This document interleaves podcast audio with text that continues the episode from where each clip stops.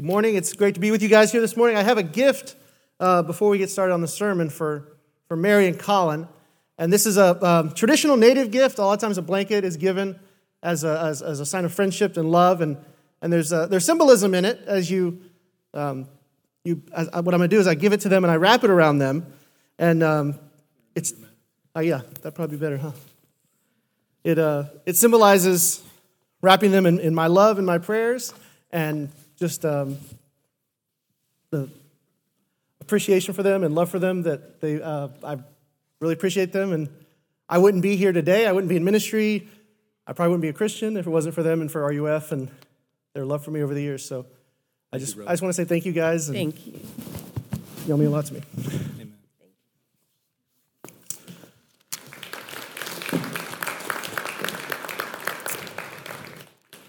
So for today's sermon, we're going to be looking at Luke 19. But before we do that, I have a question for you.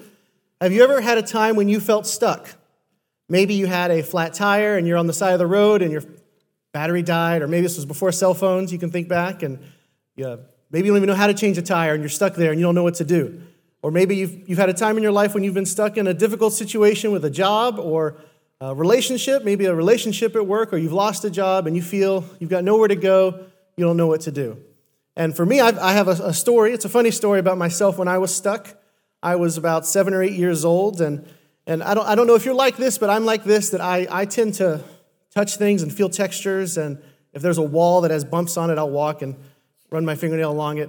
I kind of do that when it comes to things. So I had the tendency as a kid to crawl into things and to get into things and not always do things that I'm supposed to be doing. And we were at Maureen Bishop's house, and we were playing with her kids, and she had a stool or kind of a wooden chair like with four legs and the little crossbars that go on it. And so I tried to stick my head in there for whatever reason, and I got stuck. And so I stood up, and the chair was on my head, and I started screaming and crying and yelling and freaking out because I was pulling the chair as hard as I could and bending and couldn't get the chair off my head. And of course, I started freaking out, and I was scared.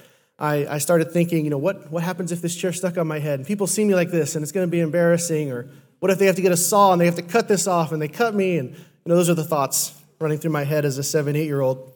And of course, as you can see, I don't have the chair on my head anymore. Miss Bishop, she got me to sit down, calm, and she just took the chair off my head, and I was fine.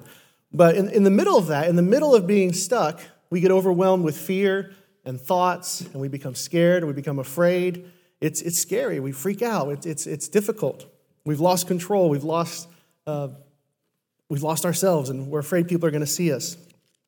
So as I was mentioning that, as you thought about a time when you were stuck, that this sermon today, this story about Zacchaeus, it's one you've probably heard. It's one you likely know. It's very well known throughout the church, and you teach it. It gets taught to kids all the time. It's a sermon about someone who's stuck and someone who needs to be unstuck. If you guys will stand with me. I'll read from Luke chapter 19. Jesus entered Jericho and was passing through. A man was there by the name of Zacchaeus. He was a chief tax collector and was wealthy. He wanted to see who Jesus was, but because he was short, he could not see over the crowd. So he ran ahead and climbed a sycamore fig tree to see him, since Jesus was coming that way. When Jesus reached the spot, he looked up and said to him, "Zacchaeus, come down immediately. I must stay at your house today." So he came down at once and welcomed him gladly. All the people saw this, and they began to mutter, "He has gone to be the guest of a sinner." But Zacchaeus stood up and said to the Lord, "Look, Lord, here and now I give half of my possessions to the poor, and if I have cheated anyone out of anything, I will pay back 4 times the amount." Jesus said to him, "Today salvation has come to this house, because this man too is a son of Abraham. For the Son of Man came to seek and to save the lost. The grass withers and the flower fades, but the word of our God will stand forever." Please pray with me. Father, we come to you this morning, and we look at your word, and we know that we're sinners. We need your help. We need to be rescued. We need to be saved.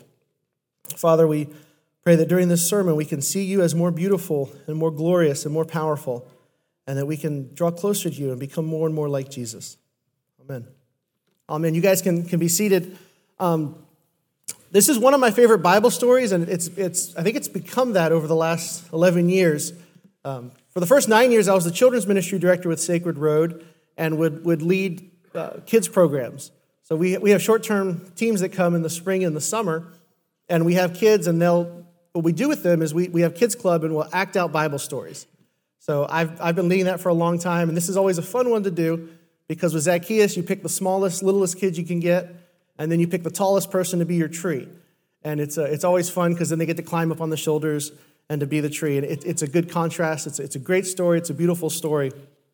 And we think about in life, when someone needs to change, when someone needs to have a big turnaround in their life, they need something powerful outside of themselves to make that happen. If you think about stories you've heard of drug addicts or people that are violent or idolaters or drunkards, they need something powerful to change them. And this story of Zacchaeus is the story of someone who's changed. It's someone who needed to change, and he changed because of Jesus. So when we look at Zacchaeus, who was he? Well, it's the only story we have about him in the Bible. He's not mentioned in Matthew or Mark or John, but only here in the Gospel of Luke. And if you look at verses 1-4, just to recap, it says, Jesus entered Jericho and was passing through. A man was there by the name of Zacchaeus, and he was a chief tax collector and was wealthy, and he wanted to see who Jesus was, but because he was short, he could not see over the crowd. So he ran ahead and climbed a sycamore fig tree to see him, since Jesus was coming that way. So we know he's from Jericho, he's wealthy, he's a tax collector, he's short, and he wanted to see Jesus. That's all the backstory we have. So from that backstory, like I said, it's not that much, but we can gather a good bit about Zacchaeus and what he's like. It says here that he is the chief tax collector. And again, some of you may know this, but it's important to remember what a tax collector is, what a tax collector was. And in Roman times, they didn't have cash registers or machines or the IRS, anything like we've got today. So what the Roman government would do is they would make a local tax collector, and they would kind of put it up for a bid, and whoever paid the most would get the job. And so then the tax collector would go around door to door and collect money from people, and they would have the power of the government behind them. Sometimes they'd be with soldiers, and the king may say, "Get $10 from everybody," right? Maybe. Get $10 from everybody, just as an example. And so they would go door to door and get $10 from everybody. But there were no newspapers, there might have been a proclamation, but most people didn't know what was going on. So the tax collector, to make up the money that they paid for their job, they would say, hey, everybody has to pay $15 or $20 or 40 or 60 or 80, 100, whatever. And nobody could challenge them because they had Roman soldiers with them, and what are you going to do? And so they were famous for that, and it's a great deal if you're in that position because you make a lot of money and you're doing well for yourself. But it's also a job that would stink because you're doing that job and you're making people angry. They know that you're ripping them off, and you know that you're ripping them off, but they can't do anything to stop you. So you just have free reign to do that. And so he's doing that. He's going around making lots of money. It says he's wealthy, he's getting rich, and he's doing it by cheating people. So we have that for Zacchaeus, but not only is he cheating people, right? But he's working for the Romans. And if you think back to this time, Israel had been conquered, or they'd been invaded and conquered by the Romans about 100 years earlier. And there were soldiers there who regularly killed Jewish people and tortured them, and they occupied the country. So they were the occupiers. All the tax collectors were working for the Romans, so all the Jewish people, not all of them, but most of them hated the Romans, but they would have really hated the tax collectors for working with the Romans. So not only was Zacchaeus and other tax collectors cheating people, taking money, taking more money than they're supposed to, but they're working for the enemy. Not just working for the government, but working for the straight-up enemy country. And one thing I like to think about as an example for that is World War II. And I like history. I like history movies and reading about history and history TV shows. And if you watch those movies or if you read about it, you'll see that when the U.S. Army comes in and liberates the Netherlands or liberates France, that there are collaborators in town. There had people that had been working with the Germans or working with the Nazis. And usually it's depicted briefly in those movies and TV shows how those collaborators are treated. They're never treated well. Oftentimes they're beaten and killed. Sometimes they'd be tarred and feathered, paraded around town with signs, embarrassed, and publicly shamed for collaborating with the enemy. And if you think about that, there's a special hatred for collaborators. There's a special hatred for people that are supposed to be with you but are working for the enemy. So we can know right off that Zacchaeus is someone who's hated by everybody. We know that he's a tax collector and he's hated. He's wealthy, so he's really good at his job. It means he's taking from a lot of people, which means he's hated even more. But you can think, too, about his actions and how they've impacted others. So there would have been moms in that town that couldn't feed their kids because Zacchaeus took their money. And there would have been families who lost their home because Zacchaeus took their money. There would have been people all throughout that community that would have been hurt by him and angry at him.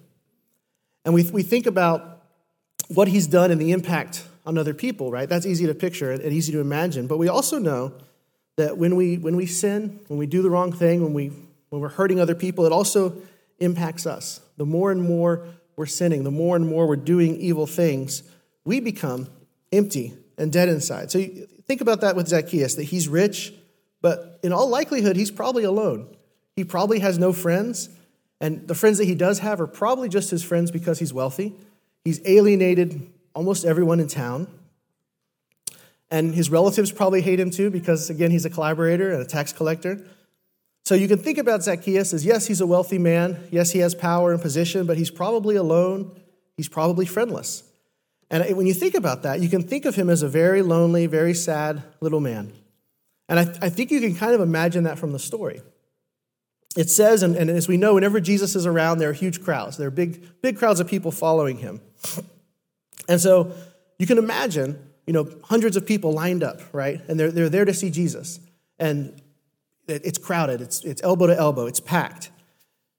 And Zacchaeus wants to see Jesus too.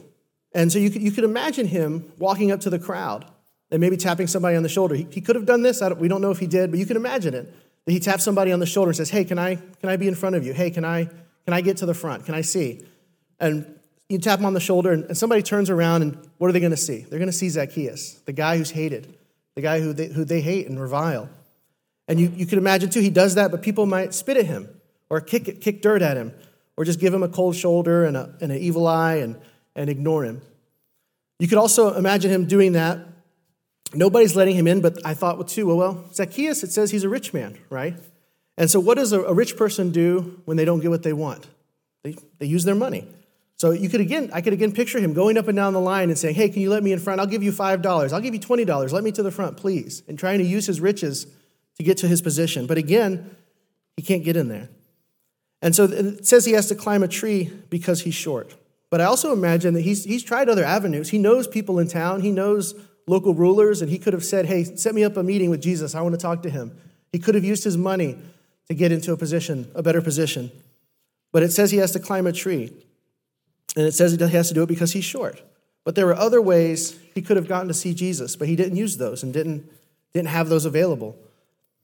And I think it's also interesting when you think about Zacchaeus climbing a tree. On the one hand, it makes perfect sense. If you're short, you got to get up taller. You climb a tree, you stand on something, right? But if you're here in Dallas, who do you normally see climbing trees, right? It's little kids, right? Little kids. I don't think I've ever seen an adult in a tree, unless they were there to cut it down.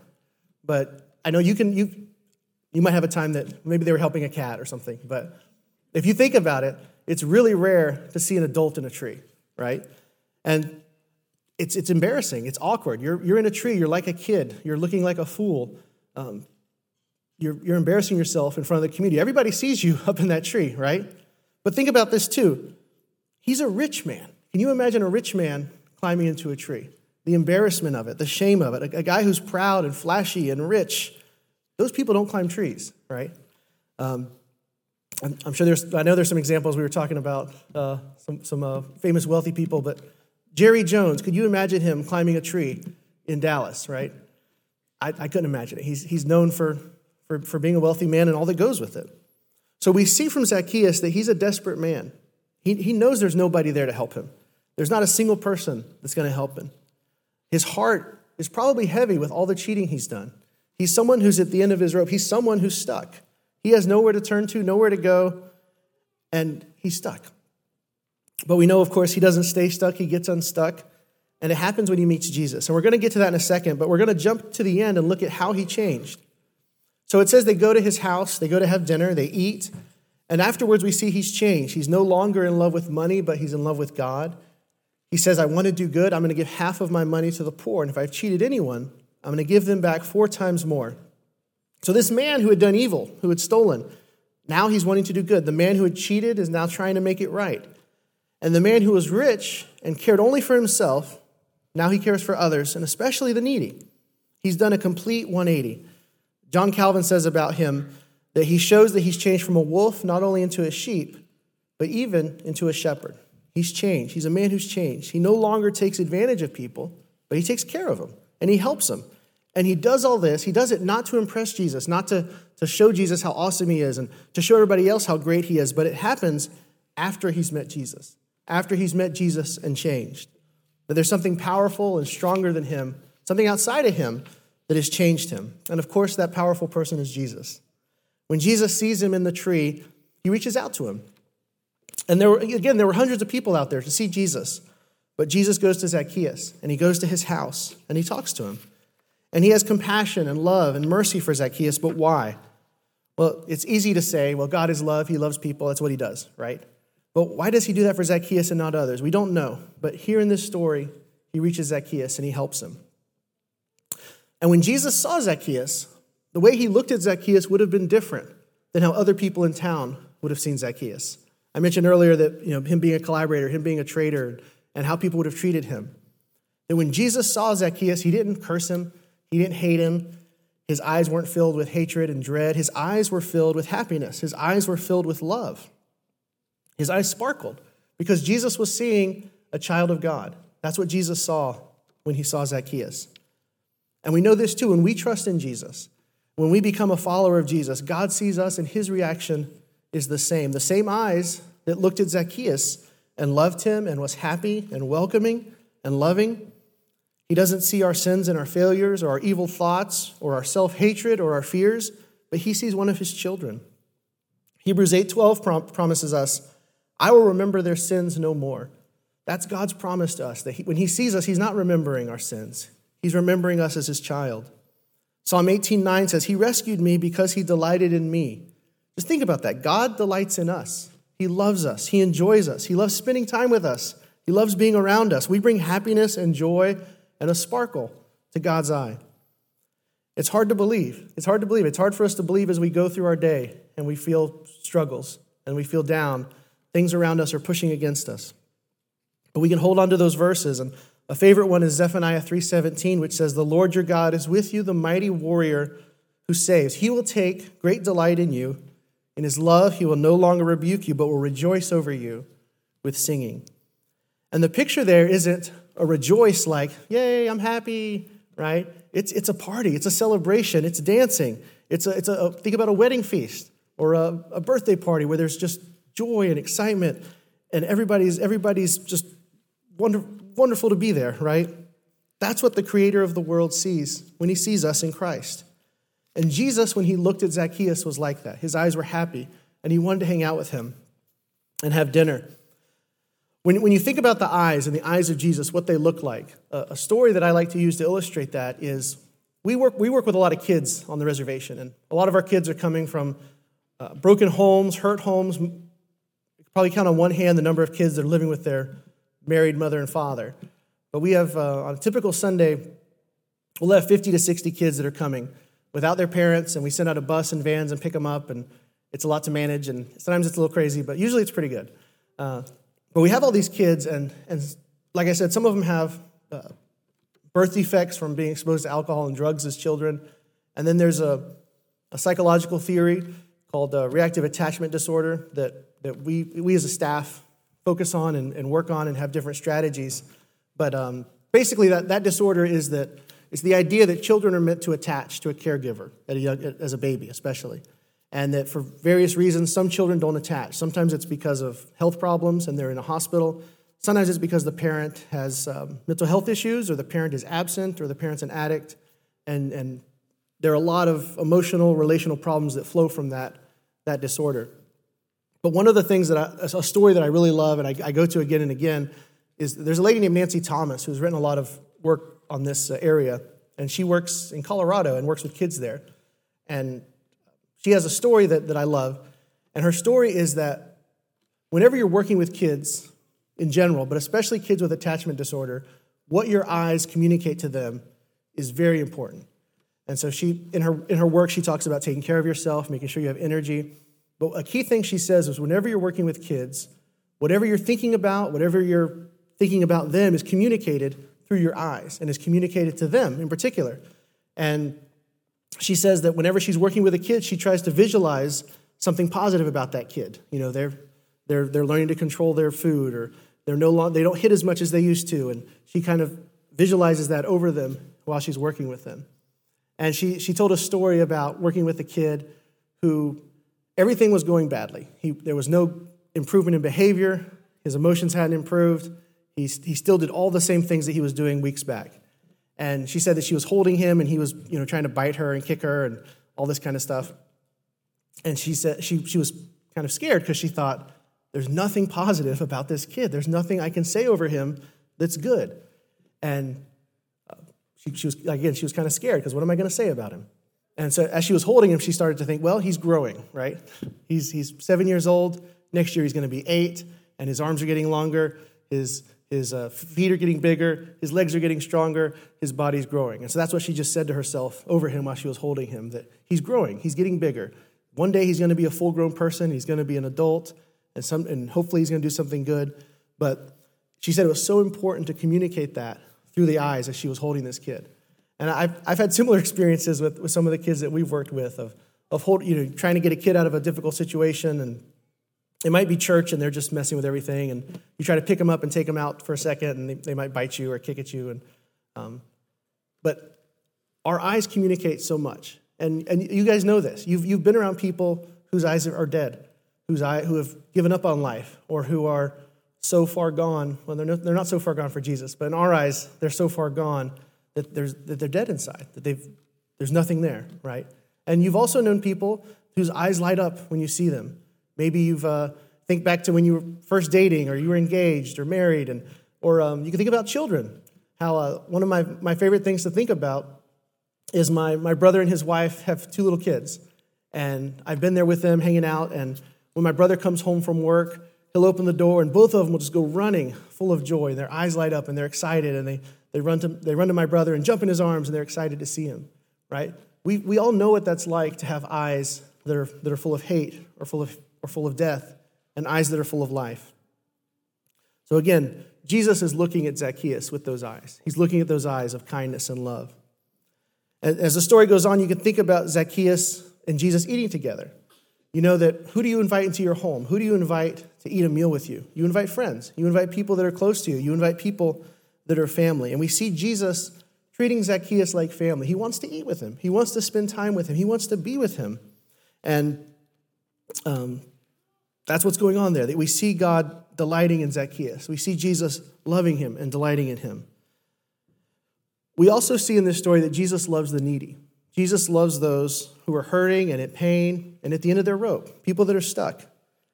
We talked about Zacchaeus having no friends, being alone, being at the end of his rope, having a broken heart. And again, why does this happen? Why does God do this? As Zephaniah says, God's a mighty warrior who saves. God sees things in this world that aren't right, and he says, hey, I'm going to go there and I'm going to fix that. Zacchaeus, you're stuck up in that tree. Come down because we're going to have dinner tonight. You're not alone. You're not hated anymore. And again, you may think, well, Zacchaeus doesn't need anything. He's rich. He's got everything he needs.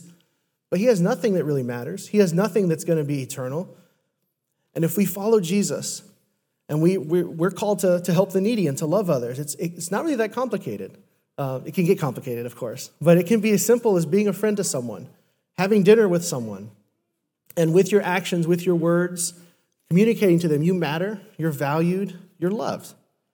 And we do that, again, not to get God points or to get God to give us an A+, but we do it because God loves us. We look at this story, too. Is our response to Jesus, is it like Zacchaeus, or is it like the people in the crowd? And they say, look at the kind of man Jesus is staying with, because Zacchaeus is a sinner. Who are we in the story? There are some here that know that they're broken. They know that they need Jesus, and they accept his grace, and they know that they're sinners in need of help. And we can also be like the crowd. Are we going to be like Zacchaeus every day on our knees saying, I'm like Zacchaeus, I need help. I need Jesus to rescue me and to love me and to feel that love? Because often we forget. We slip into being like the crowd, and our pride sets in, and we start to judge others and see sinners and say, well, those people are this and those people are that.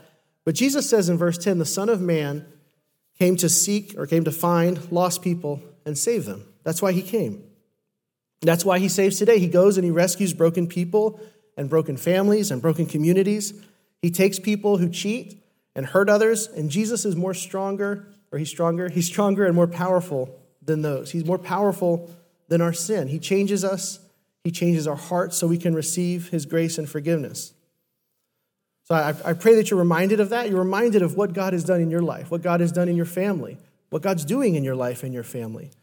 But I also want to say, if you don't know Jesus, if you've wandered in here today or you're watching online and you're thinking, what is all this about? What is this forgiveness and this love and acceptance that I can have in God? I don't know very many people here, but I'd love to talk to you about that. I know that Colin and Alex and Brian, and there are lots of other leaders here that would love to talk to you and share with you about what that means, what that looks like to walk with Jesus and to walk with God, to be baptized as we saw this morning, and to be part of God's family. Jesus says in verse 9, today is the day for this family to be saved. Yes, even this tax collector is one of God's chosen people. God takes everyone. He takes everybody, even the worst people, even those that we would think deserve punishment and death and destruction and all sorts of evil things we would put on him. God can forgive any sin, no matter how big or small. And he says, don't wait. Come today. Don't hold back. Don't wait till you're better. Don't wait till you've got this straightened up or lined out. Come and know him. Let's pray. Father, we thank you for this morning. We can worship you. We can know you. We can see your heart and your love for the lost and the hurting and the poor and the rich that think they don't need you. Father, we pray that as we follow you this week, as we worship you and with our lives, that we would live lives like Zacchaeus, that we would give to others that need help, that we would count others as more important than ourselves. Most of all, that we would see a God who loves us, who rejoices over us, delights in us. Know that relationship that we can have with Jesus of love and acceptance and new life. In Jesus' name, amen.